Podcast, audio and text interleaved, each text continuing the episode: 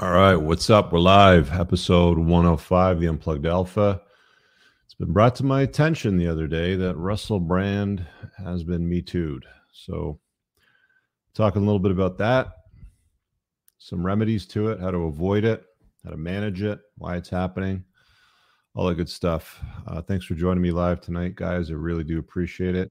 As you can, please uh, hit the like button for the algorithms as I always ask you to do. And uh, we'll be on at 8:45 later on with uh, a new panel for Ladies Night. Uh, some interesting discussion points and topics we'll be diving into there. So let's get started here. Um, first things first, a little housekeeping. Do me solid if um, you guys are just uh, getting here on other parts of the internet. Join us on YouTube here. This is the link I'm putting in all chat. And for the call in segment, I might as well get this link out of the way because almost everybody comes in at the last minute and they're like, yo, I want to talk to you, but the show is over. So I'm going to give you the join link right now. It's first come, first serve, obviously. So get in now. Uh, I, I I need to wrap for like 25, 35 minutes on this topic, and then we'll go to the Q and A segment. So come in and ask any question if you guys are watching this somewhere else, the Twitters, the Twatches, the Facebooks, the Metas, the Kuckerbergs, wherever they happen to be, come on over and watch on YouTube and help me out here with the algos. And it's also the only place where I pin uh, the join link for the show. So it's pinned at the top. It says come in and ask a question. Um, I get loads and loads of questions from guys, DMs, emails. This is my problem. What would you do?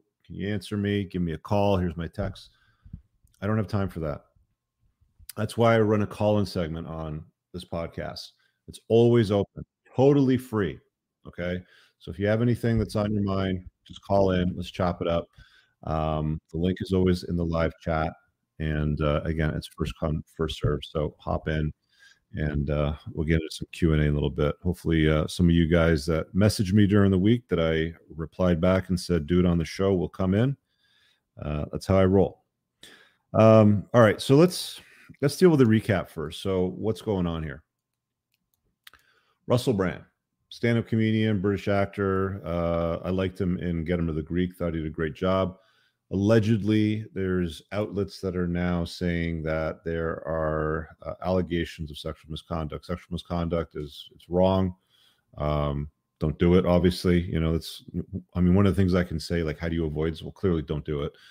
Um, but we've also seen it abused. We've seen over the last few years with the introduction of the me too movement um, it being used for nefarious reasons because again women are the protected sex and men are the disposable one. It's always been that way. It's always going to be that way. It's why when the Titanic goes down, it's women and children first. And guys, you figured out if you can survive, good. If not, oh well, there's more of you, you know, waiting in line. It's always been that way. So this this movement, it's relatively new. Um, I'll be honest. I'm going to say in the last decade, although it hasn't. I mean, it, it's it's probably existed to some degree in the past um, I'm thinking back to like, you know, my 20s and stuff like that, and, and there was the odd there was the odd friend of mine that would like be accused doing something that you know that they didn't do. Only back then there was no social media, there's no internet, there's no self-reporting. There's like anybody like anybody can turn on a camera and talk today. This is basically what I'm doing. We, I mean, we all pre- press the same upload button. So we live in a world today where you can say kind of anything you want wherever you want on the interwebs and russell brand went from a big time celebrity uh, doing big name films uh, i think he was married to katy perry for a bit um, he's admitted to having a fairly promiscuous past um, openly and i mean like what celebrity hasn't right? I mean if you're if you're a list athlete uh, artist artists I'm talking about, you know, singers, uh, actors, you know, stuff like that, um, business tycoons, entrepreneurs. Um, you generally have a lot of women throwing a ton of attention at you. I think it's kind of understood at this point. I shouldn't have to explain that. So you want to indulge, indulge. I mean, you know, it's what happens. Rock stars have been doing it forever. Um, it's only now that you know recently the last few decades that has been expanded to other areas. But anyway, so Brand as a uh, icon of that space managed to uh, have some fun and uh, a number of years go by. And the thing that that like irks me that's like weird from from the perspective weird and again we don't know what's happened here so i'm trying to have a bit of a balanced conversation but the thing that has always irked me is it's like if somebody i don't know broke into my house 10 years ago and stole my stuff why would i report it 10 years later? Like if it happened at the time you deal with it at the time. So one must question or ask like i'm surprised uh, i'm not even surprised. I wouldn't be surprised if there was some something that came up and i'm making comedy of this so please bear with me. Something that came up where eve accused adam of wrongdoings or something like this because there is no statute of limitations it seems with these me toos uh, generally speaking, in most legal jurisdictions, there's a limitation period. Like, for example, if you don't pay your credit card after two years in Ontario, they can't legally sue you if you defend it on the basis of the limitation period expiring. Not legal advice, do your own research, but limitation periods exist to remove frivolous lawsuits from the court system from clogging it up. It's like basically what the lawmakers are saying is like, look, if this is such an issue, then deal with it when it's such an issue and don't wait till 10 years later with your such an issue. But it seems like when it comes to stuff like a me too that there's no limitation period. Um, we've seen it over the last few years on a number anywhere from politician presidents artists actors you know like you go right down the list. So that's the first thing that like just sits kind of weird it's like look man again somebody were to steal my motorcycle when I was in my 20s, I would have dealt with it at the time. I wouldn't be like, oh, I, th- I feel like now 20, 30 years later that I want to, uh, you know, file a report to the police department because somebody stole my motorcycle and I'd like to get it. Like, there's got to be a line in the sand that has to be drawn. And it's like, if you're going to deal with these things, deal with these things. If you're not going to deal with it and you're going to let it go, let it go. I'm not saying it's right. I'm saying it's absolutely wrong. As a father, I don't condone it. And I think it's it's atrocious behavior. But there's some weird shit going on here, right? Let's be honest. So, the Me Too movement. It'd be interesting to see who started this. I did some Googling on how to avoid it, what potential remedies were. And there's a lot of bullshit out there. As it always comes up because I want to see like what are you know what are people talking about, and then invariably it's some pickup artist, uh, smart ass girl that's got some like how to not be a creepy guy, you know, course or something like that at the end of it. She says, uh, don't be a creep. And it's not like creeps aren't getting accused of Me Too movements openly, publicly, and in a slanderous sort of fashion. It's public figures. Okay. And I don't believe that there's that they should be allowed to wait a prolonged period of time I don't believe that, and what I believe doesn't really matter for the legal case, but I don't believe that a guy that is as popular as a Russell Brand would do what he's being accused of. It seems highly unlikely, in my opinion. It is like, I don't know, a buddy of mine that owns a bunch of supercars going to the Kia dealership and stealing a Kia, right? It just doesn't mm-hmm. like it wouldn't make sense. If somebody said to me, my buddy, you know, with his with his car collection, decided to go steal a car and it ended up in one of our chat groups or something, I'd be like, yeah, that doesn't add up. Like, is this a joke? Like, you know, like what's the punchline sort of thing? So for him during during his height of fame, when he admitted being as promiscuous as he was, have had or would have done the things that they're accusing him of, of doing seems odd. Which brings me to the next thing, which is like, okay, well, why are they doing this? You know, this playlist, it, this podcast itself is called the Unplugged Alpha. It's based on my book. If you're newer to the channel, you should get the book and read it so you understand sort of, you know, like the fundamental basics here of what we're talking about. But when it comes to unplugging, you have to get good at seeing through your own bullshit and you have to get good at seeing through others bullshit. These are the two steps in unplugging seeing others bullshit and seeing your own bullshit. We tell ourselves lies every day right? Um, and other people tell us lies every day too that aren't true. So rusty rockets or whatever his name is russell brand um, over the last few years during the you know the scamdemic the world economic forum stuff you know the stuff where he's been talking around agendas about uh, how and why he thinks they're trying to lower the population, control energy, uh, remove your stuff. You know, they use narratives like in a certain period of time, you'll own nothing to be happy. And I've heard this sold before where it's like, yeah, you don't you don't have to worry about a garage and having a car and changing the oil and the brake pads and the tires and summers and winters. There'll just be a car available to you, and you just play a fat like a flat fee, and you use it when you need to use it, and when you're not using it, other people use it. And it seems like it works, right? So he kind of goes down these rabbit holes of why that doesn't work, why they're doing it. Some might say he's wearing a tinfoil hat. Others might say he's right wing, whatever. Like the fact remains is he's very popular. He's, his YouTube channel has millions and millions of uh, follows. Uh, he's very popular on social media. He's commonly uh, asked to provide commentary on television shows, the news. He's very charismatic, right? Like he's got a great personality for that sort of stuff.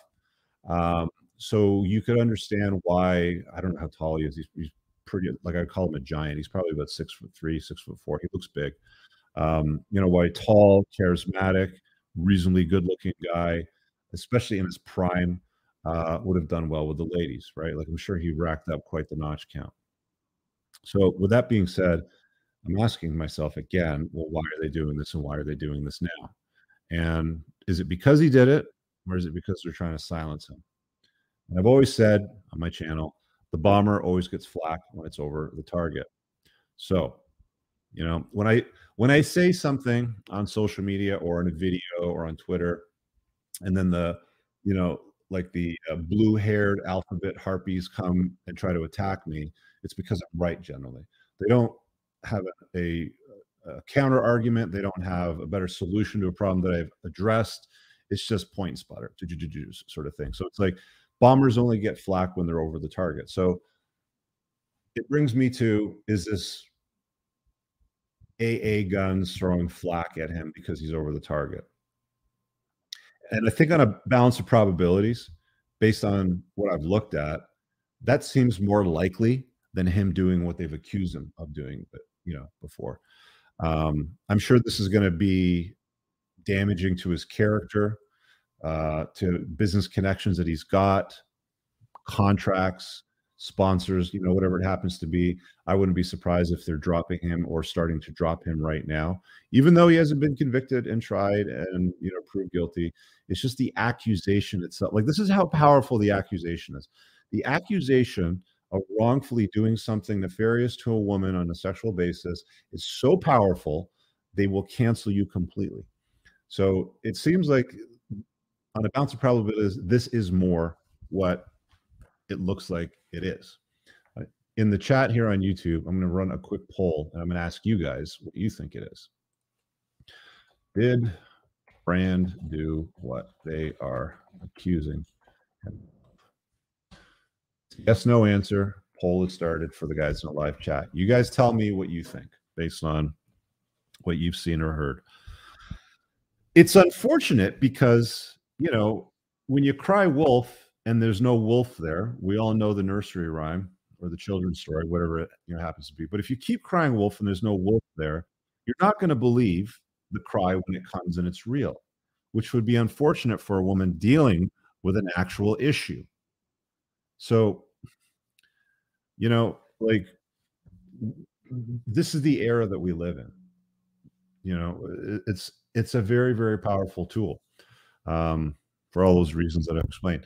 Anyway, so let me talk about why. So far, it's ninety five percent of you are saying no. You you don't think he's done what he's done. Okay, we'll see how that racks up in the next five or ten minutes go cast your vote now. If you guys are watching somewhere else, head on over to YouTube and you know do the thing there. Um, so I've compiled a list of some things that I think will at least insulate or protect you to some degree from potential accusation of a Me Too coming at you in your future. The first very obvious one is obviously don't do it, right? Don't don't be a degenerate piece of shit.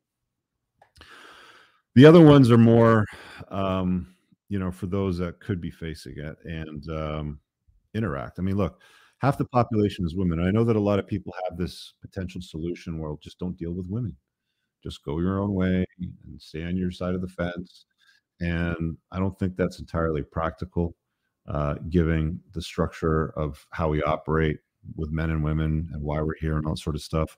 So, one of the things that one of the first things is, of course, not getting yourself in a position where you can be compromised. Like, look, man, it's guys like um, Russell Brand, even Andrew Tate. Like, Tate had to go to full damage control motion because he knows he's been on a whole bunch of shows and podcasts prior to when they made the accusation saying bombastic and outlandish things because it works, right? Like it gets eyeballs, it's red meat.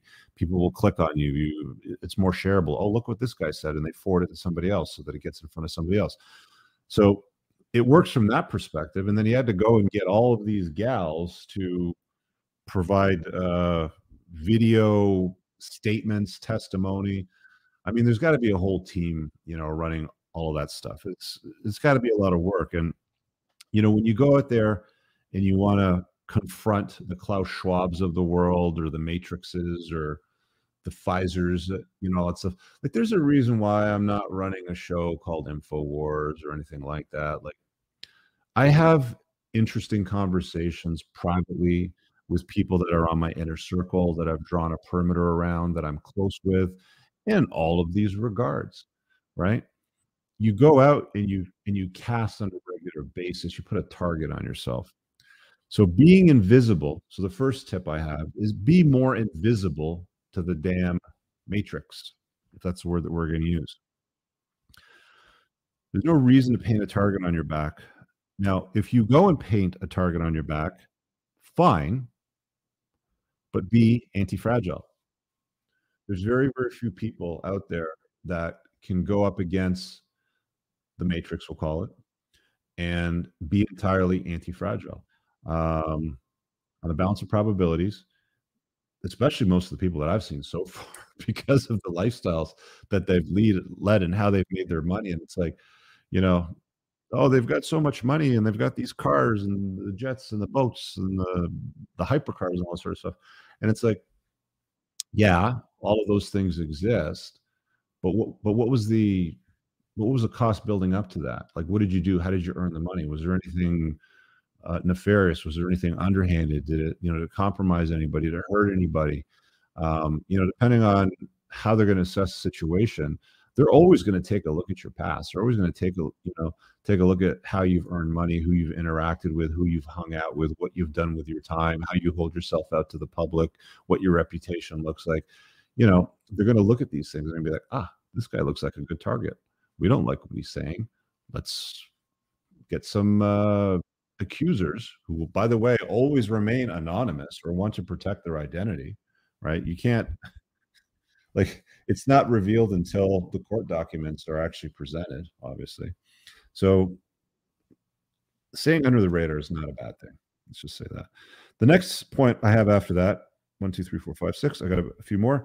Next point I have after that is be in a long term relationship. They can't accuse you, or it's going to be very, very difficult for them to accuse you of nefarious activity if you're with somebody, especially if you're with somebody that can corroborate a lot of the stuff, right? You live with somebody, you're dating them, you're in a long-term relationship. I mean, I guess maybe there's a slight advantage to living to some living with somebody to avoid a, a me too, even though I'm not a big fan of living with a gal or getting married. Obviously, I don't think that getting married or living with a girl is an appropriate remedy to avoiding a me too. But being in an LTR, it's like oh, he, you know, he touched me or did that. It's like, well, that's interesting because I'm always with her, or her story can corroborate, you know, your activities together, sort of thing. Uh, but I think the chances of you getting me to um, in a modern time, long, long is the key word here, right? If you're promiscuous and you know, like racking up notches big time, the chances of you being accused of this and it's sticking or being accused of this and people looking at you going, there's a chance. Like, like, you know, Russell Brand, there's a chance because of his promiscuous past that he may have done something. Is it likely? I don't think so. It's pretty unlikely. Again, it's like a guy with an, a, a supercar collection of 50 cars going and stealing a Kia. It just doesn't add up. It doesn't make sense. This guy was spoiled for choice. He had he had women throwing themselves at him. I don't talk about it very often, but because of my private coaching rate, when I'm dealing with people on an ongoing basis on a long term, I've dealt with athletes, I've dealt with some actors, I've dealt with some politicians. The problems that they have in their lives and dealing with women, female nature, and the stuff that pops up is very, very different from, uh, you know, like the general public, right? High level people, uh, weapons in the world, guys that are putting very significant dents in the universe. Um, they have a different set of problems. But anyway, I'll keep going. Um, keeping records. You know, we're we're always tempted, and I've done this when I'm dating, right? We're always tempted. It's like, da da da. She says something that annoys you, or she's being a brat, or she turns flaky, or whatever, and you're like, "Fuck this bitch," and you go and delete it all, right? You've lost all the text exchange, any photographs, any I had an awesome time with you last night. Can't wait to see you again. Like all of that's gone, poof, right? Uh, or if or if they're crazy in the head, you know, like there's clear evidence in the messaging back and forth that she's a nutter, and you're just like delete this bitch or block her or, or something like that. Then all of a sudden you've lost it all. So I think in this day and age, if you're dating and you're dealing with women and multiple women, obviously, it's prudent to keep records. Just saying, you know, and never throw them away. So back them up, keep them somewhere. Um, so if in 20 years' time something comes up, as absurd as that sounds, it's entirely possible the way things are going right now. Again, we're not seeing a limitation period on this. It's believe all women in any circumstance, anytime, regardless of the duration of time that passed. Doesn't matter right? So keep so keeping uh, records is definitely going to be useful. I think messaging and especially anything where um, she's uh, either crazy or you know expressing that she's a bit of a nutter, or it's again had such a great time. You're such a gentleman. Thank you for taking me out. Can't wait to see you again. You know stuff like that. Obviously. Um, I'm going to skip over this next one because I don't think creeps are particularly relevant uh, to the people that watch my stuff. I mean, bottom line, don't don't be creepy. Like creepy guys will. There's that there's that meme from like Barbara and HR. There's two photographs. There's like the creepy, weird looking guy, and he's like, "Hey, Barb, you're looking good today." And she's like, "Hello, HR. Uh, you know, Bill is bothering me again." And then the next one is like Chad Thundercock, the tall, strapping dude with the square jaw you know, muscle bound, wide shoulders, narrow waist, like the cartoon character of him. And she's like, Hey, Barb, looking good. And she's like, Gee, thanks. Right. Like women, you know, when women are attracted to a guy, strongly attracted to a guy, have genuine burning desires, I discuss in chapter three of my book, which again, if you haven't read, read. When women have a strong pull to a guy, it's very obvious and it's a very secure place to be if we're being honest. If you get creepy on her, if you're chasing her, if you're getting sippy on her, this is where you're going to run into problems. But again, I don't think, I mean, look, if you guys are plugged in and paying attention to what I'm talking about, you're not creeps. So let's just move on from there. I don't need to spend too much time on it. Um, here's an interesting one that I made a note on is avoiding doing things alone with women. Um, I had a buddy of mine that I was in business forum with for a while. And because he saw a friend get me too'd, he made it a policy that if he had to meet with any females in his line of work, he always had a third party there, whether it was somebody that worked with him or somebody that worked with them. He never put himself in a position where he was ever going to be left alone um, for any reason whatsoever with another woman. Um, so whether it was a dinner, like if there was a dinner invitation, uh, he would say, "No problem, but I have to bring my assistant to take, you know, to take notes." Um, or if there was, uh, you know, like a private event, there was always going to be other people there. And if there wasn't there, then he would have to reschedule. And I think, I mean, it's difficult, man, because it's like you'd like to kind of go through life thinking that you can just do it and not have to worry about some psychopath trying to ruin you like 10 years later and, and you got to keep fucking notes and not delete stuff and have a third party there. But it makes sense right? Like it makes sense especially if you're a guy that's like married or you're in a like monogamous type of uh, relationship if you're ever going to get accused of cheating or some shit like that you've got a third party it's like yeah what are you talking about? Right? So not putting yourself in an environment where you can be accused of it is probably a smart thing to do as well. Take it for what you want. Um, ties into space and distance. And I think the last note before we start taking some of these call-ins here, and I will get to the call-ins. We'll get we get lots of time for this, these tonight. Is managing your reputation, right? Um, you ask anybody that's known me for a long time, you'll get a very accurate description of who I am, the kind of man that I am, how I lead my life, how I treat people, um, all that stuff. You'll get a very clear, concise, and consistent man, you know, um, message on my reputation. What your reputation is outside of that, like there's some weirdos out on the internet. Just being honest with you, like people are all like, "Well, Rich, why don't you, uh, you know, ask me a question on a podcast about like what's your age or something like that?" I'll just be like, my answer to that is I'm a kid of the I'm a, I'm a product of the 70s. You know, I'm a kid of the 70s sort of thing. Why do you want to tell us your age? Well, I worked in credit facilities and credit card collections and stuff like that, and I understand very well how data is collected, how they collect data, how you can reverse data, you can do reverse lookups and things like that. So I think it's prudent to not give out information that doesn't that isn't relevant to you know discussion. Saying that I'm a, a product of the 70s is more than sufficient, in my opinion. But beyond the opinions of that, people are going to make up shit. Oh, he's not going to tell you because he's older than he says he is. He's younger. He's on this fucking hormone or like. They've got more stories than Walt Disney. It's funny because I stopped reading the comments a long time ago, but when I was looking at them, like you'd read some just weird shit, like you think you know me, bro or some woman would say something it's like, yeah, okay. This guy's an incel. yeah, okay.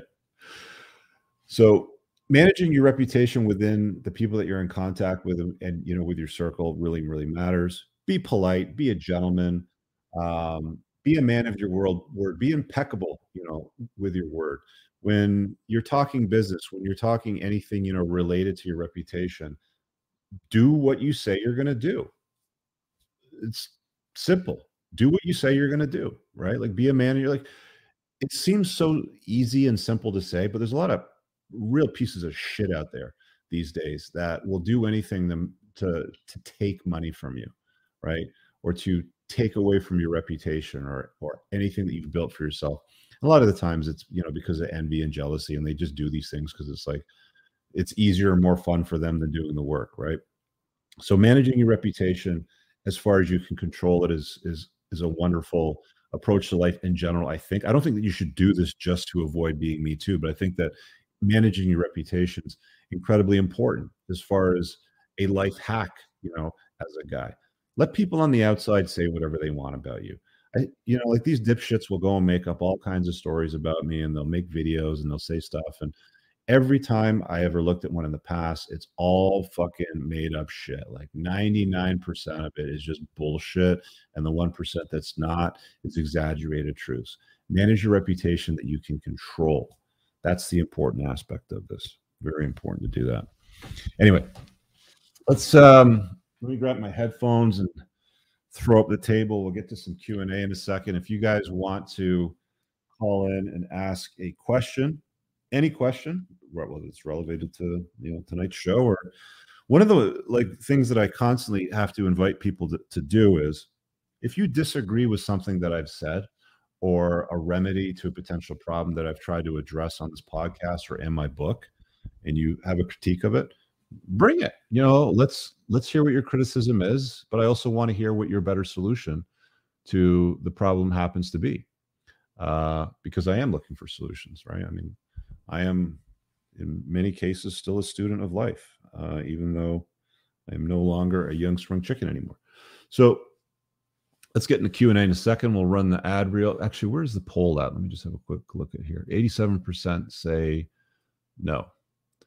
Uh, did Brand do what they're accusing of? Most of you are saying no. Interesting. Okay. Well, I'll let you guys chop that up in the uh, the comments. Um, Okay, let's throw the ad insert. I'll be back in a minute and a half. We'll do the Q&A segment. This episode is brought to you by the Unplugged Alpha Supplements and Grondike Soap Company. Brothers, if you're like me and you take what you put in your body seriously, you'll want to use the Unplugged Alpha supplements. An obsession with absorption is what sets this line apart from the others. You want to make sure that you absorb as much of the supplements as possible so you don't end up peeing out expensive urine. My supplement line is made in the United States from the highest quality domestic ingredients. And unlike cheaper supplements from China in plastic bottles, mine ship in dark glass bottles to keep your supplements fresher, longer, and won't seep endocrine disrupting plastics into your supplements. Nothing is a hard tablet. Everything is in an easily digestible, bioavailable capsule. You can filter all products by various categories, including testosterone support, estrogen metabolism, fat burning, immune health, sleep support, and performance. Visit theunpluggedalpha.com forward slash shop and use the subscribe and save option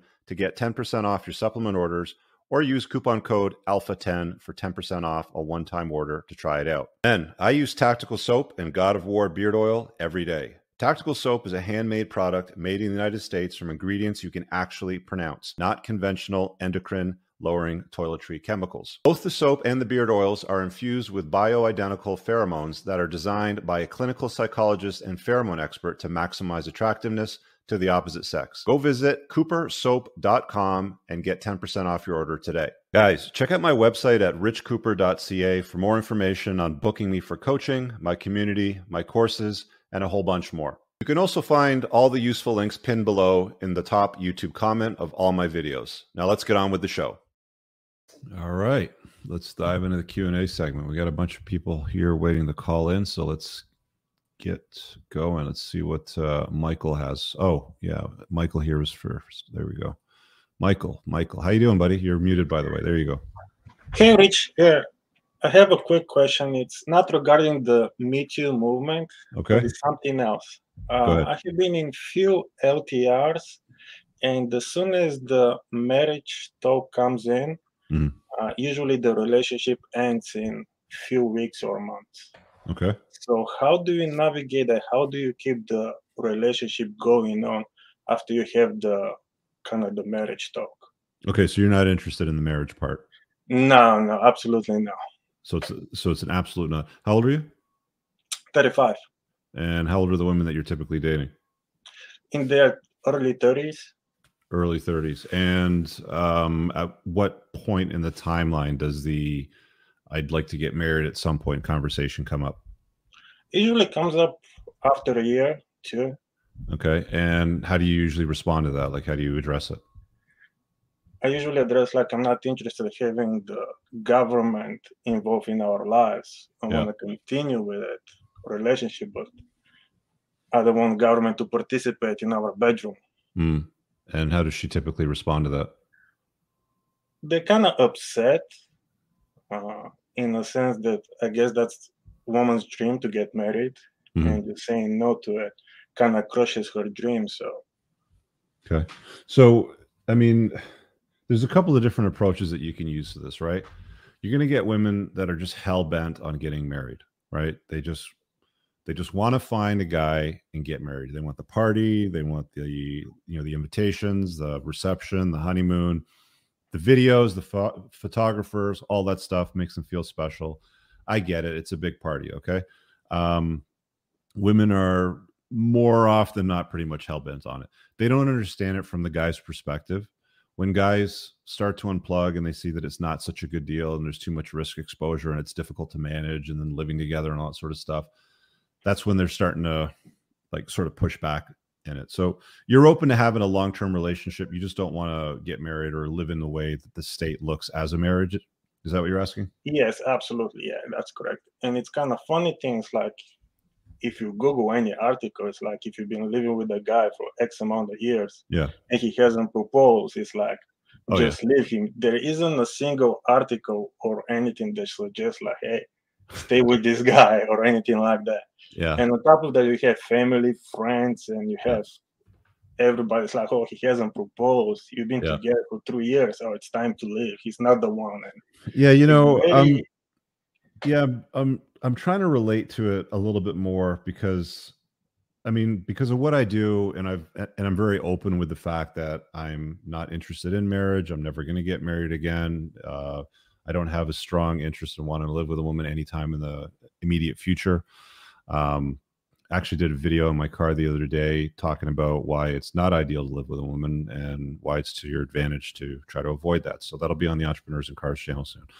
But I think that if you're reasonably honest with her, right, and if you're dealing with women that have strong de- strong desire for you, so from the get go, there's a few things that you can do. You should be dating women that aren't overtly stating immediately that their goal is marriage, because one of the things you're doing, you're wasting both of your time. I mean, if you're just looking for a long term relationship with a girl that's sort of keeping your frame, that's going to be a compliment to your life, you're going to keep dealing with women. I mean, if they're overtly saying, like on dating apps, if they're stating in the apps, my name's Becky, I'm 34 years old, I have a great job in corporate America, I don't have any kids yet, I'd like to have a family. So if you're not interested in family or marriage and swipe left, then look, I mean, don't waste your time or waste her time, right? Like, if you want to date her or if you want to meet her or something like that and it comes up she's going to be pretty strongly opinionated about the idea of getting married and having kids and i don't think that you should try to change that opinion of it but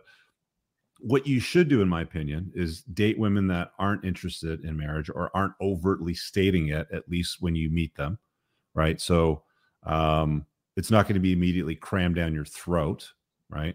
And the other thing that you have to understand about women is that their sexual strategy will adopt your sexual strategy. So what I what I mean by that is if she's hell bent on getting married and you're not, if she likes you enough, she will stay with you even though you're not going to marry her. Do you understand what I'm saying here? yes, but I kind of disagree on this one. Okay, explain. Since it's like even if you're the best option for her, Yeah.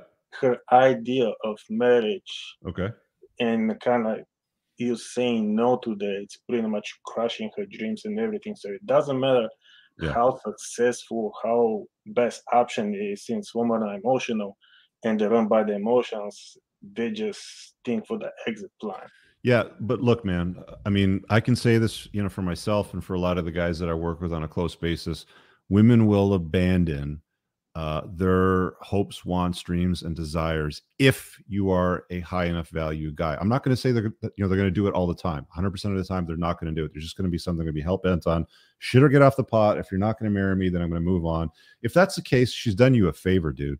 If that's all she wanted from you was just to get a ring, live with you, sign a marriage contract, and have a couple kids that, let's be honest, 50% of the time, you're never going to see them after seven to eight years after you get divorced because she's going to have custody and all your money's going to flow to her. So, what's the freaking point?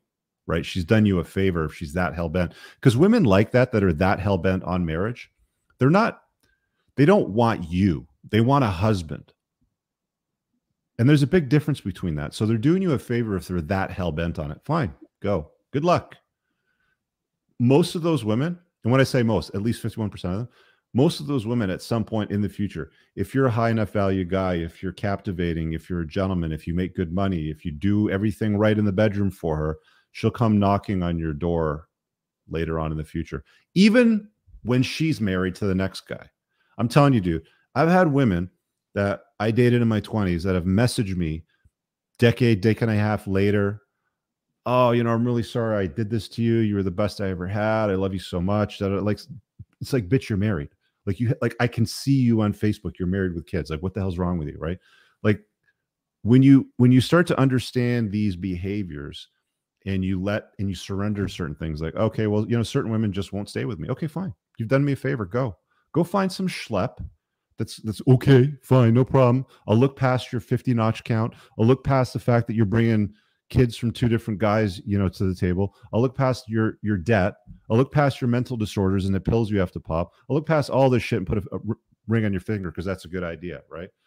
The vast majority of women today are not even marriage material. They're barely even ltr type of material right? So it's like if they go let them go. Blessing and release, let them go. But if you're dating a bunch of women simultaneously in a non-monogamous fashion, the cream rises to the top. Hey, Michael, where do we stand? I dig your vibe. I don't want to share you. I want to claim you. You know, I'm not seeing anybody else. Other guys are invisible to me. Blah blah blah. Okay, fine. Uh, and you know, you can remind her at that point.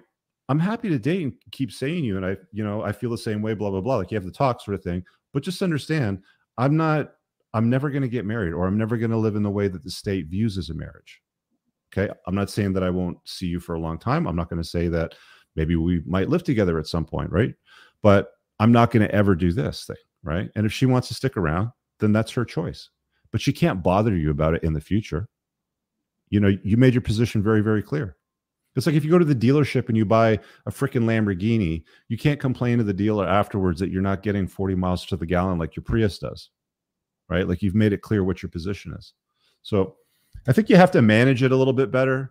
I think you have to let certain women go and just surrender to it as beautiful or as whatever boxes they might tick off for you. That's why you got to put yourself first, man. This is why the whole mental point of origin and doing your own thing matters more than anything else because it puts you in a position where you can be spoiled for more choice with a higher caliber of women. And the ones that go, you're fine because you can replace them very, very easily. I don't know. Does that make sense to you, man? It does, yes. Uh, it's just a thing. Like you can't really fix it. Like there's no, hey, you know, memorize these lines or let me hypnotize her with some woo woo bullshit or something like this. It's like none of that stuff actually exists. It's just, you know, it's one of those things that happens in love and war. And some women will just, because they don't get their way, they're just going to go. Well, I want to get married. Okay. Well, if that's what you want to do, then I'll miss you. True. I agree to some women the piece of paper is more important than actually being with that person absolutely yeah and honestly to me that's bullshit because if all she cares about is a piece of paper the ring and the party and all that sort of stuff because i mean there's people that get married and don't even have kids right? Like they just want to get or she wants to get married. That's all that they care about is the safety component of it right? They just care about the fact that now that she's married the law has her ass protected. She can get half of your shit Oh, absolutely. My friend like actually that. went to divorce and I don't like that. I mean, if a woman is truly virtuous and in love with you and thinks that you're the best that she can get, she'll look past the whole I want to get married thing, right? You know, if she's good, solid character and you're yeah. not about it because you don't want to complicate your life unnecessarily, she will stay, right? Agree. Cool. Do you have any other follow up questions or is that good? Yeah, that's good. All right, man. Take care, brother. Bye bye. All right, let's see what Chad's got for us here. Actually, let me get the super chat here before we go to Chad. Uh, 21 says, Rich, in light of the recent vid on the 992, so I just did a video on the Entrepreneurs of Cars channel with the uh, new Turbo S.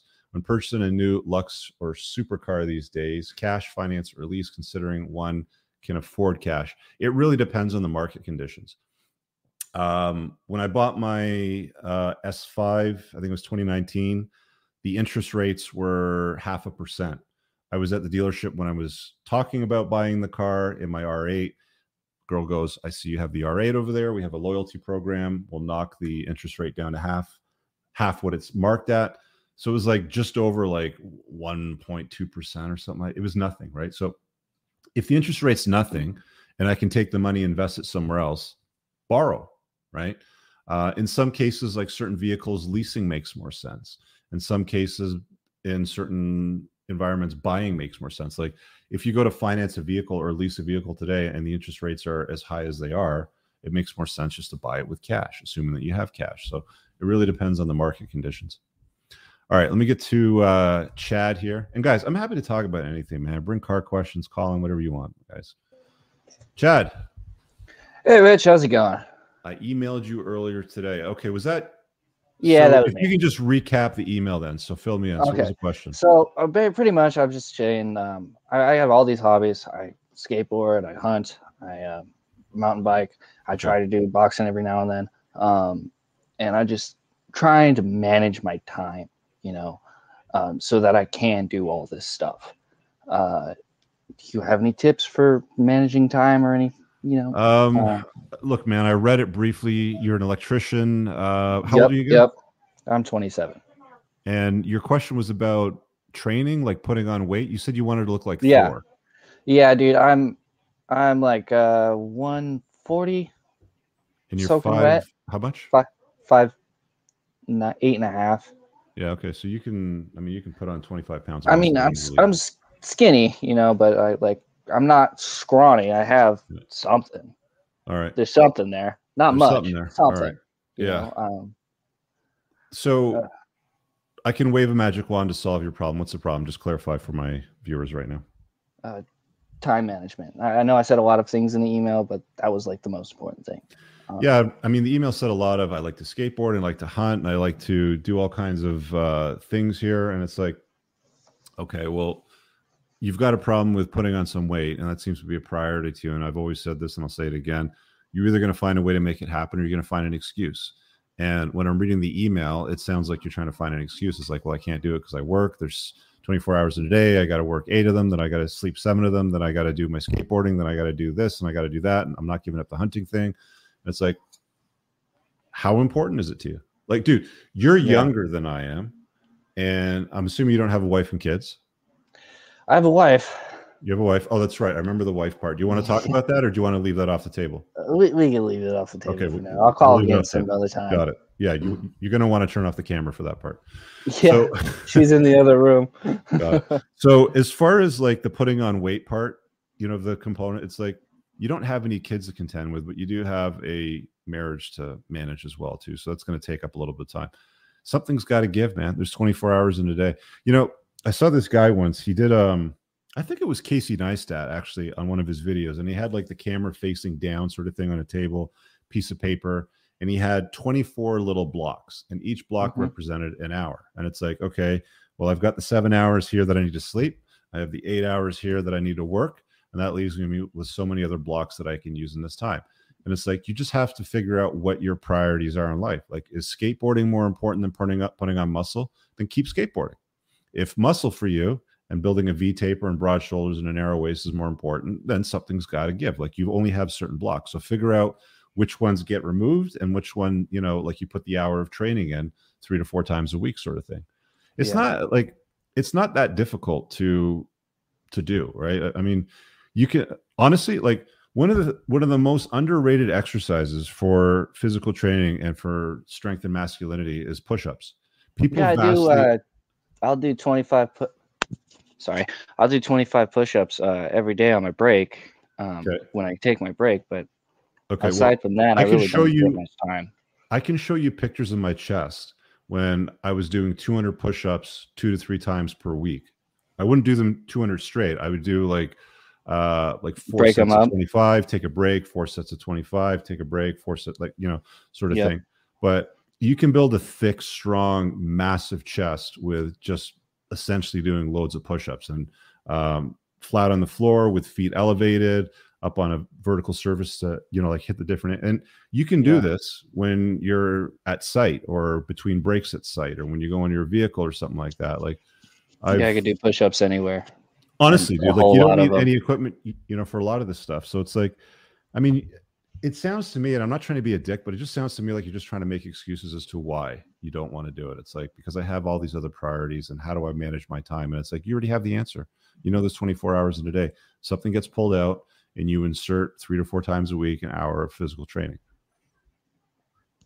Okay. i mean there's no secret sauce to it really Yep. Yep. Right on. Thanks, Rich. Um, I also wanted to say I like your flag in the background. My what? Flag my own. Oh, Your okay flag. yeah I have a flag of my own. good Don't- stuff man Don't tread on me. got it anyway, uh, you have a good one. Thanks for the Okay. advice. Take care, man. I'll keep- See ya. All right. Uh let's give it to Kiza, the Supreme Emperor. What's up, man? Welcome, Rich. How's it going? Oh, sorry. Welcome back. It's been a while since we've talked. I know you're a friend of Moth, so uh, what do you got for me Yeah, today? Uh, basically, Rich, my question to you is slightly off topic. Is do you regret buying the 992 Turbo S based on the video you? No, I don't. Um Okay, because you did It- seem a, a little disappointed. I was I was disappointed for the, you know for the things that I talked about. It's like the interior is kind of boring. There's no carbon fiber. Like, dude, for like if you were to order that car new in Canada, it's gonna it's gonna rack up to about four hundred thousand dollars by the time you pay all the taxes. For Porsche to sell a car for four hundred G's that doesn't have any visible carbon fiber anywhere to me is unacceptable. But at the end Yeah. of the day, it is Uh-huh. the best rally car I think that you can use for long distance driving. For road yeah. 'cause- yeah, because the big problem is, especially if you're in the states or Canada, you get screwed over with import taxes. Yeah, there's well, there's a new luxury tax in Canada for anything over a hundred thousand dollars. So whether it's a car, boat, plane, anything like that, the federal government is uh, bending you over on any new purchases, which is why I, I bought it used. Like, if it's been previously registered, the car had four, like four thousand kilometers. If it's been pre- previously registered, then you save the luxury tax. Yeah, that's fair. Because like, if you brought that in Germany, if you brought that in Germany, you'd be paying like half the price purely It's- because of the import taxes and stuff. Yeah, it's insane. Yeah, it's insane. Yeah, yeah. Because um, I you do have a few. Uh, I do like Porsches, but the thing is, I'm not the biggest fan of a lot of people who drive them. If that makes sense, not including. Oh, it's kind of like. BMW drivers.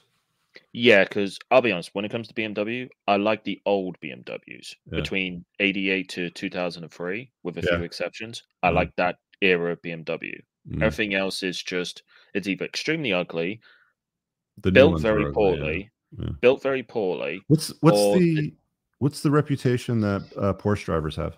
I'm not familiar with it because I'm not in Um, the brand. this is perhaps a stereotype, but there is a sort of arrogance that the certain Porsche drivers have that they like to sniff their own farts to use a comedian term. yeah, yeah, exactly. That's what I mean. Like, Okay. like it makes me laugh when the people are like, "Oh, I have a Porsche." And I'm just like, mate, most of you have Boxsters, and the only reason you have the Boxsters is because you couldn't afford a 911 Yeah. originally, and then the Cayman came along and just like, listen, bro, I know you got the Cayman because you couldn't afford a 911. Yeah. Come on now, don't give me that BS. It, it it it really is a very impressive car once you grab it by the scruff of the neck and throw it around.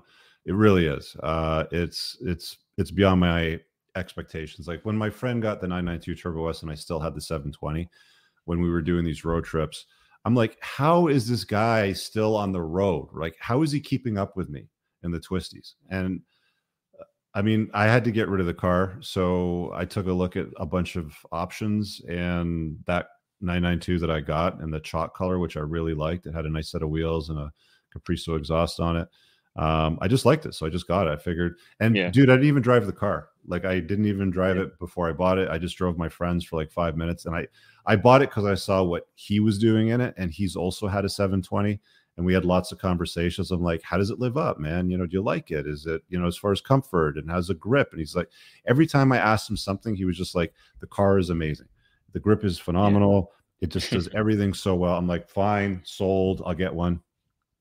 Yeah, yeah, because I think the issue is is that people don't seem to understand about Porsche is that when you get to the very expensive models like your Turbo S, a lot of people are like, oh, you spend all this money, but the interior is barely any different to a standard. Carrera 2. And I'm just It like, is, well, yeah. that's what happens when you have a mass man- mass manufactured car. It's like you They must make a lot of money off those cars. I don't know what the profit margins They on the Generally, sorry to interrupt. Generally, the rule is it has to be at least 25% or higher profit margin. Because I work in the automotive manufacturing for a German company, won't say which one. right. But generally, the rule is it has to make over 25% net profit. That makes And sense. And also, and also, if, if Porsche ever a bit low on money, they're connected to the VW group, who've got tons and tons of billions in the bank, so they don't Deep have to worry too much. yeah.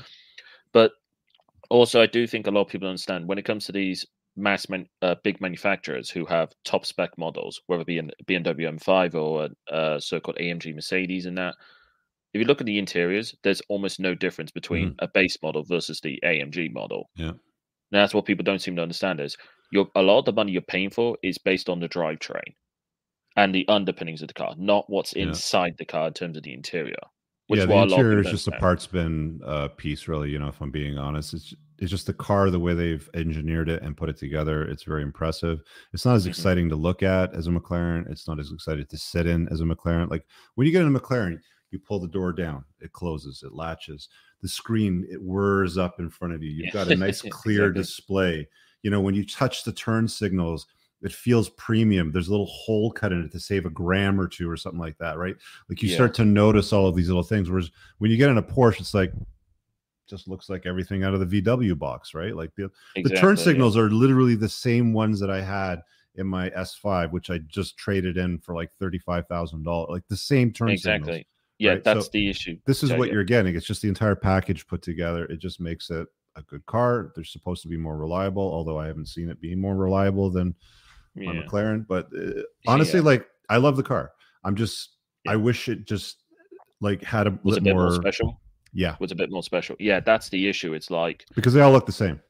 yeah, yeah, that's the. But I mean, I wanted something that looked boring too. You know, for road trips. Like I want to yeah blend that, in. that that is the problem because like if you want something that makes you feel a bit more special well guess what that tends to be much more rare and exclusive and also Well, that's why I got the. Spyder RS coming. So that's a special car. Wait, exactly yeah whereas like for me if i had silly money if i wanted to turn up at one of your rallies i'll turn up in a gordon murray gma t50 I love that car. I like Yeah, yeah, I 'cause- contacted them like, do you guys have a distributor here? Can I buy one? It's like nothing, crickets. They wouldn't even get back to me. Yeah i think to be honest when they announced the car i think they already sold out all their models Probably, and they've got two other models as well the t50 the t33 if memory serves Yeah. Which is if the- you guys budget one. watching right now want to, I mean, if you're even remotely interested in automobiles, do yourself a favor and do a YouTube search for Gordon Murray T50 Silverstone and turn it up real loud and you'll hear one of the most phenomenal engines you'll ever hear. It's like a naturally aspirated, I don't know, what does it rev up to? Like 10,000 RPM V 12 V12, 12,000 12,000 RPM with a fourth liter V12 built by Sick. Cosworth. Sick. Yeah, yeah.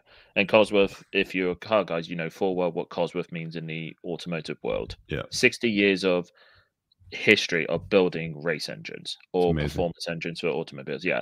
Like if I turned up in one of those, everyone's going to think, what the hell is that? Because I remember when they first showed us the pictures, I'm like, the front end. It's I'm not like, the prettiest thing though, is it?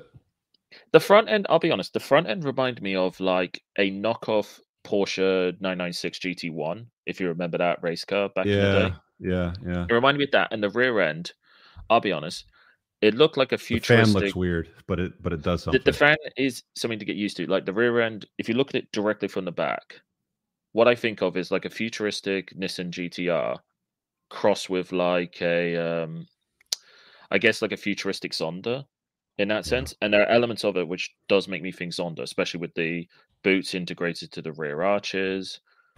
Uh, but the three seater layout is just unique. You're not going to get that anywhere else. Yeah, And also- back to the uh, McLaren, McLaren F1. F1. Yeah, Exactly. I'm gonna. And I'm also- just gonna put it up on the screen so these. So there's nobody worries. else waiting to call in right now. So I'm gonna talk No cars for a little bit with my friend no worries. Um, no worries. Hopefully nobody minds in the chat. Hopefully nobody minds in the chat. So this is the this is the Gordon Murray T50 right here. Um, I don't think they're gonna sell this in North America. How many of these are they making? I believe they're making about 250 to 300, but the thing is, I think it's Very basically small. a case of anyone can buy it because I do know with, like, for instance, you know the McLaren Speedtail. Yeah, That car wasn't technically built for meet US regu- North American regulations, but around one third of them was sold there. But they got Mm. around it because of the show car rule, which I'm Mhm. sure you're familiar with. And those Yeah. who don't know, Yeah. it's a rule that basically says that allows cars that are not built for North American standards to be sold there, providing you do less than 2,000 miles a year. yeah. Here's the here's a big fan in the back of the car over here. It's crazy. Yeah, and that is Crazy. that is a working fan to create negative lift, yeah. to use it, the correct technical term. But yeah, yes, it creates downforce. yeah. yeah. Or to use the technical term, negative lift. Negative lift is the engineer's term. Yeah. Yeah, Cool, yeah, yeah. But it's easier to say downforce. But yeah, but even then, it's like if you actually look at the dimensions, it's about the same size as a Porsche Boxster, but you can get three people in it. You have two boots. You have a Yeah. f- 650 horsepower V12. The car weighs about a ton. Yeah. Like in terms of pure performance scales and sh- and compactness, it it smashes Well- practically everything off the scale. What's your what's your dream car under a million? If you had a million bucks to spend on a car, what would you get? Fuck. Excuse excuse my language. Um, all right. are we talking brand new when it came out, You- or is this taking into account second? Used, secondhand, Oh. new, whatever you want. Oh, that's tricky. That's very tricky because I got a big list. Actually, this was under a million bucks at the time, but I would love a. I believe it was called a Zonda. No, no, wait, wait. Yeah, it would either be a Zonda, one of the Zonda F one-offs, Mm. or at the time it would have been a Koenigsegg CCXR, which I believe was under a million. At the time when they were sold new. Now, trying to get them secondhand cheese, you're talking at least five million dollars. At least five million. I imagine if you tried finding them secondhand. Although I will say that new just- I'm just looking at prices right now, and there's nothing under a million that I would. Okay, so I'd have to go something more mainstream. Yeah, because I'm just it- looking at how If it was over a were- mil, I think it would have to be a Pagani Utopia with a manual. Oh, the newest sure. one, yeah. That Yeah, newest eight- one does look good. Although my 800 personal favorite, 852 horsepower. This thing. yeah, I think my personal favorite Zonda of them all. Um, well, there's actually two. It's either the 750 RS That's or right the there. Revolution R. Yeah, because that looks like basically a remodeled Huayra. Yeah, it's beautiful, man. It looks like a chick. You know, it looks like a supermodel. That is a Oh, yeah. supermodel of cars. Yeah, yeah. I mean, I still have a soft spot for the original Zonda because of how clean it is. And if you've never It's seen a. Pagani in person, um, even if you're not a car person, go to a car show or to a Pagani dealership if you're, you know, like in a large city because they should have one. Um, they're works of art. When you look at like there's Oh, like yeah. there's buckles and latches that you use to latch down, you know, the boot and the bonnet and the like certain elements of the interior and you know the shifter, like you can see the entire uh like mechanism, Mechanism. and movement of every it's just beautiful. It's absolutely stunning. So it's not just a car. Yeah. It's a car. It's, work of art. And then the story behind it, it's like, you know, Ferrari spawned off Lamborghini and Lamborghini spawned off Pagani, you know, all Yeah. almost in some degree spites, you know? Um, yeah, yeah, because I mean, I know you're versed on the Lamborghini story, but what's funny is the founder of Pagani, Horatio Pagani, actually worked for Lamborghini for quite a few years Yeah. before he moved on to a thing. Before You know why he moved on? Eh? Because he wanted to introduce carbon fiber and Lamborghini was like, Yeah, yeah, we don't I- think so. Yeah, because the problem was Lamborghini was strapped for cash, and so they couldn't build build a facility to produce carbon fiber and you know Kevlar pieces because Yeah. they were strapped for cash at the time. So it was around the Horatio time was- of uh, the Diablo before VW bought him. Yeah, yeah. I believe it was the late. It was either the late eighties or early nineties because I know there is because I found this out with a video about Horatio Pagani. Lamborghini did build a carbon fiber and Kevlar uh, con- uh, Countach at the time. right? Okay. Yeah, they built a special like it was like a prototype, like a full carbon and Kevlar uh, Countach, Yeah. And it saved like I think it was at least four hundred to five hundred pounds in weight. But it's one of those models Astonishing. that is extremely not heard of. It's like, for instance, there's there's been rumors about a twin turbo Countach, but no one has ever quote unquote seen a seen it. picture of it. Yeah, So it- I've got I've got some people that are ready to hop in and ask some questions. so so I'm going to say this, you know, before we wrap up. no. Um, you know, I was thinking, what would I get under a mill new today? And it would probably, I don't even know if you can order them still new, but let's just say that you can. I'd probably say a 765 LT with a roof scoop, full MSO exposed carbon fiber with a clear coat on it. It's it's That's it's like an MSO big fat upgrade that would take you right up to like nudging like 900, 9, 950 or so. But Oh, it's definitely. sick. I don't know if you've ever seen one in person, but an exposed I- carbon McLaren looks sick. Yeah, I have seen a seven. That's not a rally car. That's not a car that you take on long drives and, No, and no, no, beat the that- shit out of. No, no. No, no, that's one you take and take lots of pictures on Instagram. But Yeah. actually, before I go, Rich, uh, forgive me for asking this. Is there any updates on that um, car podcasting you would spoke about a few weeks ago? Yeah, we were talking about it on our road trip. Uh, Sergey was with me, and um, we both have really busy schedules. Um, we may make it happen. We may not make it happen. It really depends. Uh, that's fair enough. I would say as well. Uh, speaking of cars, have you? Did you ever watch new- that interview with him? Did you Did you get into it? I did. I did watch. I did watch, and I did enjoy a lot of it because I was going to cheekily ask, could I be as a potential guest host, like Yeah. guest star on Yeah. there uh, occasionally, if obviously time management's okay. I can understand if you say no because I'm a, basically a nobody. Yeah, well, I we would do it in uh, studio because we're talking about a studio setup. He's got this great club here in Toronto called the Flat Six Club, and Ah, he's basically outfitted the entire place with restoration hardware stuff. It's huge. It's it's fucking stunning. Like I if can you go to a couple of my stories, you'll see pictures and videos of it. But yeah, to answer your question, if I had more than a million right now, it'd have to be the new Koenigsegg Gemera with the Jesko V8. mm, Ever since I saw that, I was just like, never in my life have I realized I needed something so much and not known it. I mean, who doesn't want a 2300 horsepower four seater super coupe? I'll tell you who doesn't want it: nerds, people that don't understand the beauty and the passion of the automobile. And I think that that it's almost a a dying species. I don't know what it is, man, but when I was younger, everybody, or not everybody, a lot more people seemed interested in the automobile and supercars and doing the work to buy the cool cars. Today, there's like kids that are 18 that don't even have their driver's license. They can't be fucked to go and get it just because they're not interested in cars. It's like, I think it's part of the low T pandemic that we're dealing with because I think guys, guys when they're high T, they like dangerous shit, and fast cars can be dangerous. But you know, when they placate yeah. society, um, you know, this is where it takes you. Anyway. Yeah, I um, think uh, I would. I think I would add to that. Sorry to interrupt. Um, yeah. I think byproducts that just the changing regulations when they're making cars so expensive and yeah. so domestic, and also it's all just the regulation regarding congestion charges, emission mm-hmm. rules, and stuff they're putting all over the big cities.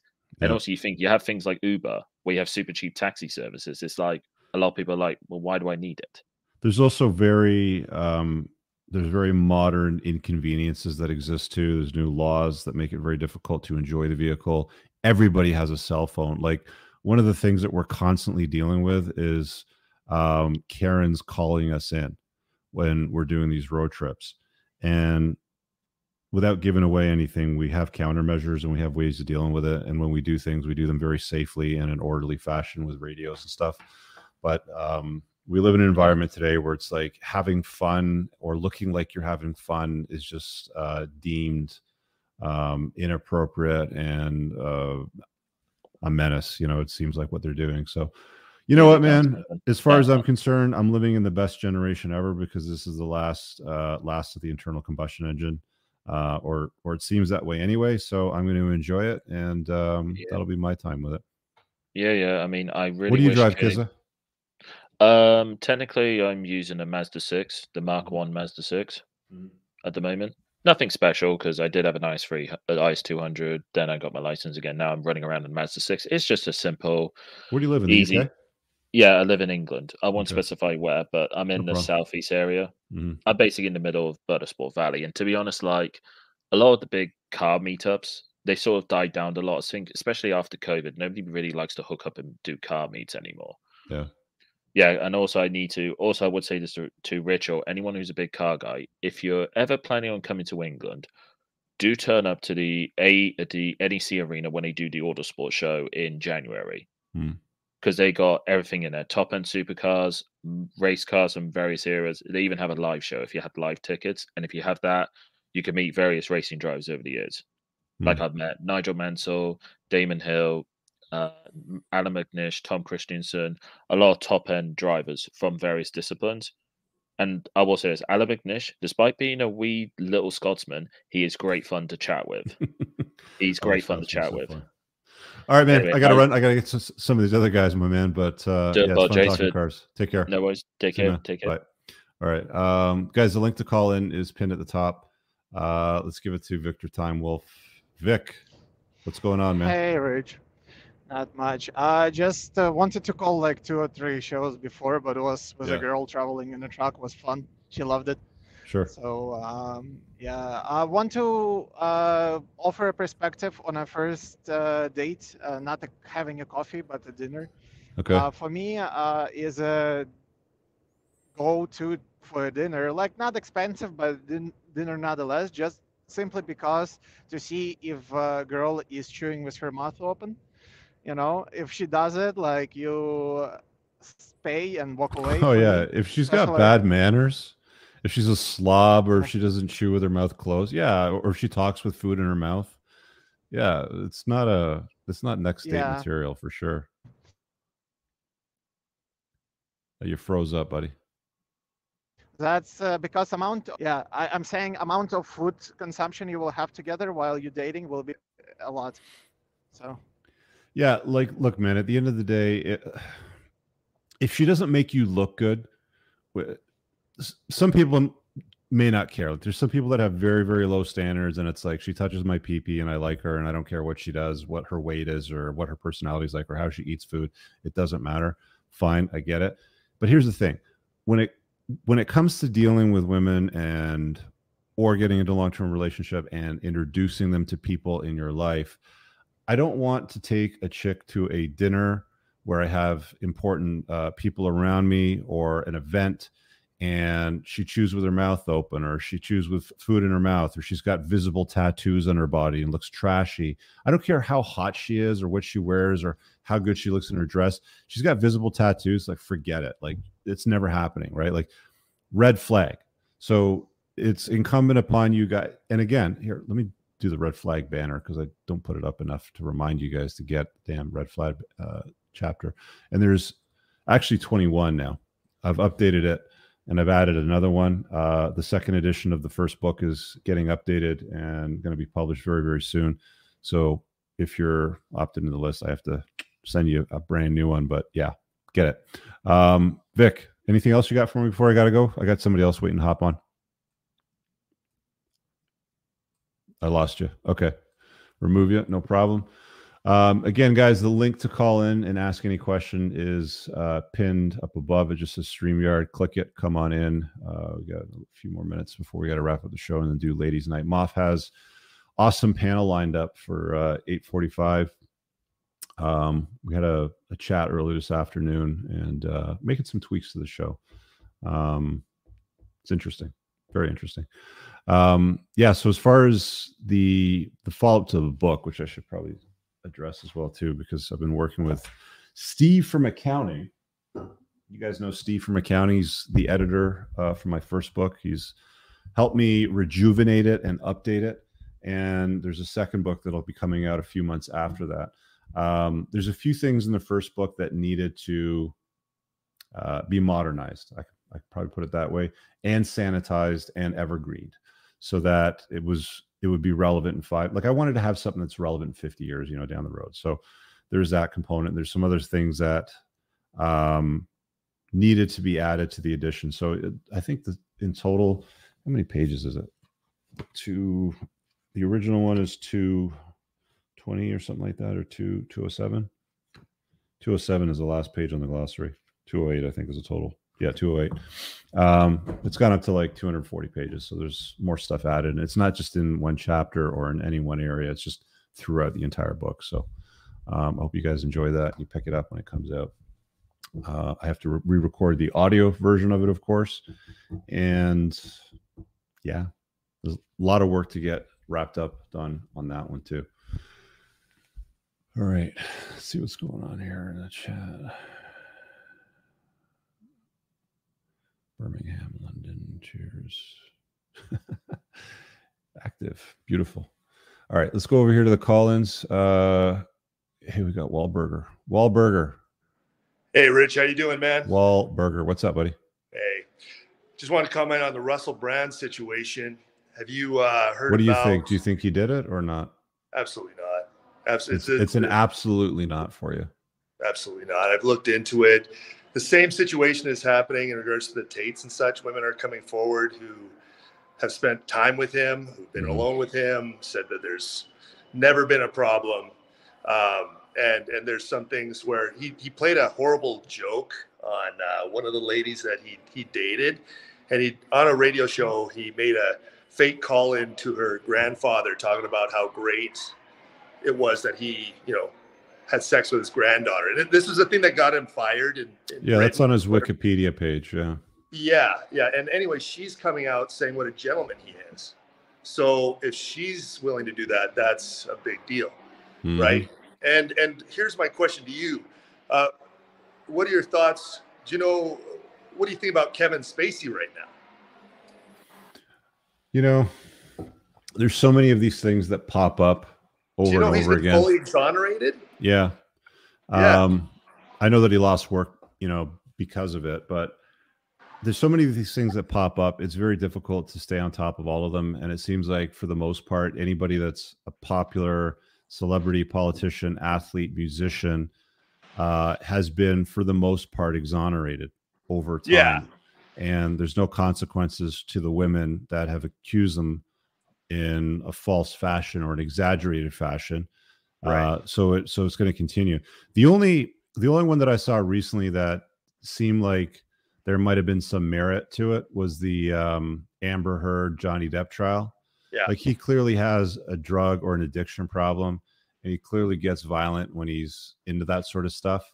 Although well, there was no evidence ever produced where he actually touched her, there was just you know words spoken. Right. Well, and so did Russell Brand. Russell Brand's had had his problems, right? Which he's fully admitted and uh, he doesn't want to get. Sorry, I'm just walking because uh, I've got a, a, floor cleaner chasing me. but and it's going to get loud. So, but the fact of the matter is that how big a news is it? How big a news is it that Kevin Spacey has been exonerated? I don't think No, we haven't heard about at that, all. have we? No, you, you don't know that at all. You got to really search that out. So people talk about due process coming through and, and uh, exon- exonerating people, maybe in court, but not in the court of public opinion. And I think in, in this particular, sorry, I think in this particular uh, instance, I think they're trying to make an example saying that it doesn't matter. I don't think he's it's even going to go to court. I don't think it's going to be reported to police. I think that they're just going to see how effective this is in the court of public opinion and um, let it lie where it is because no police have been um, communicated in this regard up to this point. So I think this is a grand experiment, another one of those little petri dish scenarios, seeing what they can do to somebody. And there isn't much that are bigger than Russell Brand, who's stirring the pot in regards to the problems of the world. He's stirring a very big pot with his podcasts and his shows and his clips and how he. And I don't think he's wrong, to be honest with you. I don't think he's wrong. So Absolutely not. So they can't. I mean, it's it's either discredit him, imprison him, or kill him. Right. So that's usually what they start with is you know discredit, and the angle is generally or what seems to be nefarious in the lines of Me Too. So what are you going to do, right? Yeah, yeah. So the story is too familiar. It's again, you know, and with Kevin Spacey, it was four dudes. Obviously, it was a little different. Yeah. This is four women with with Russell. Hang on, it was So- four. It was four guys that accused him of sexual misconduct. That's right. Is he That's gay right. or is he bi? I think he's bi. You know, I, I think that's what the story is. But all Mhm. of the ac- accusers were men. He's such a good No. actor, though. Like, He's one of the greatest actors. Keyser Söze. do you, guys do yourself a favor? Go watch some Kevin Spacey movies on Netflix or Prime, whatever. Just just search by actor. Unusual Suspects, man. Yeah. One of the greatest movies of all time. Yeah, Or the Usual Suspects, I think. Right. the usuals. Yeah. All That's right, Wilbur, got to run. I got to brother. take this last one before I go. See you later, man. Take care, bro. Peace. All right, uh, I'm gonna do one more and then we'll wrap her up. Got to get ready for the ladies' night. Hey, what's up, Jay Rizzo? Hey, what's up, Rich? How you doing? Hey, pretty good. Can you hear me? Yeah, sorry, I just pulled an earplug out of my ear, so you're in one one of my ears. Oh no! What no, can I do no, for you tonight, my man? no. I was just gonna make a uh, a comment on the whole thing about the the kids these days with their uh, driver's licenses. I'm dealing with that currently Okay. with one of my uh, daughters. They're scared. They're, scared. of getting their driver's license.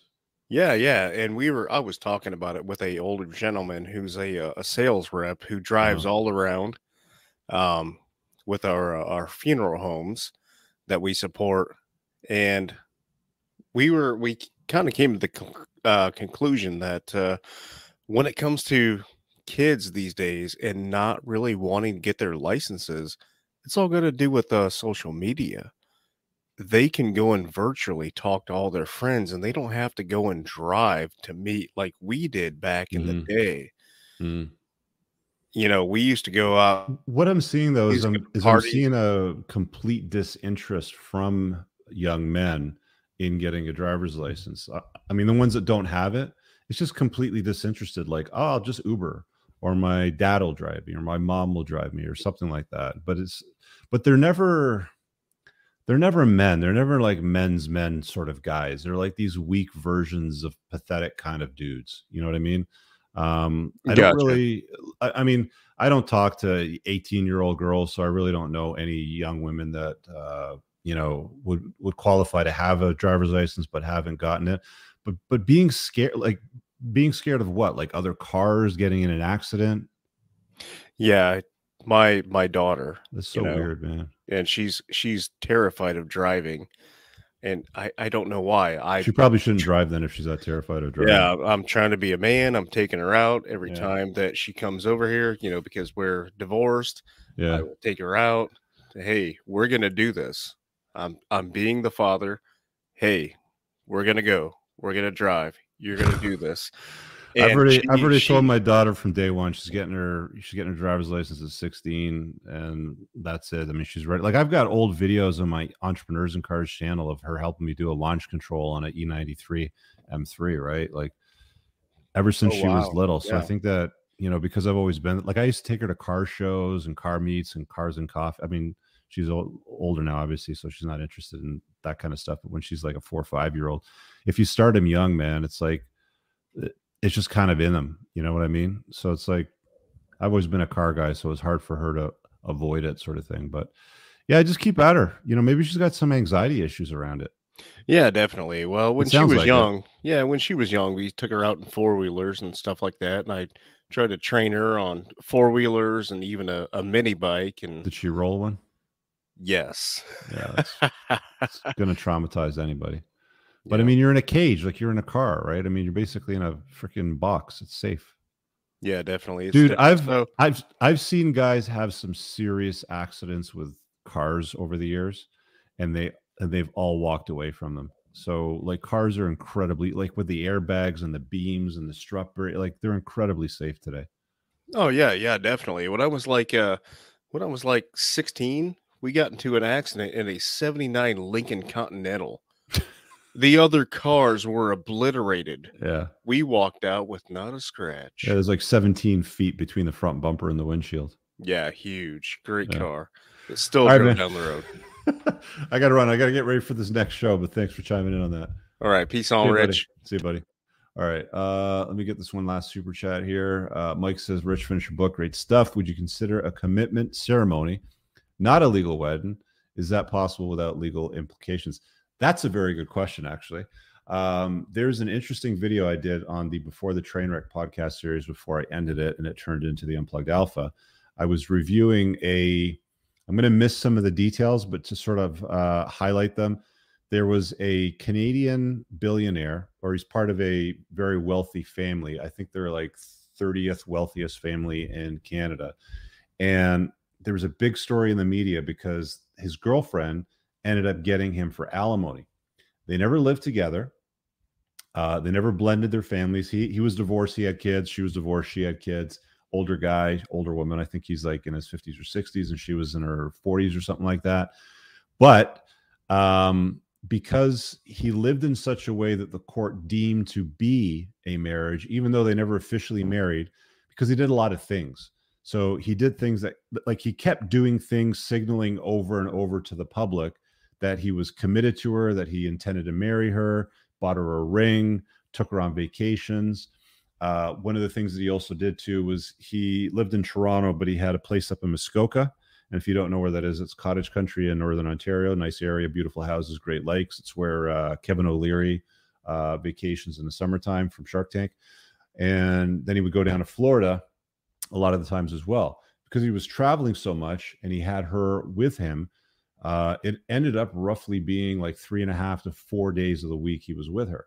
So if they were having dinner, his you know his kids and her and her kids would come over to his house and they would eat. So there was enough consistency where her lawyer argued that they were basically married, even though they never officially married. So basically, like common law, right?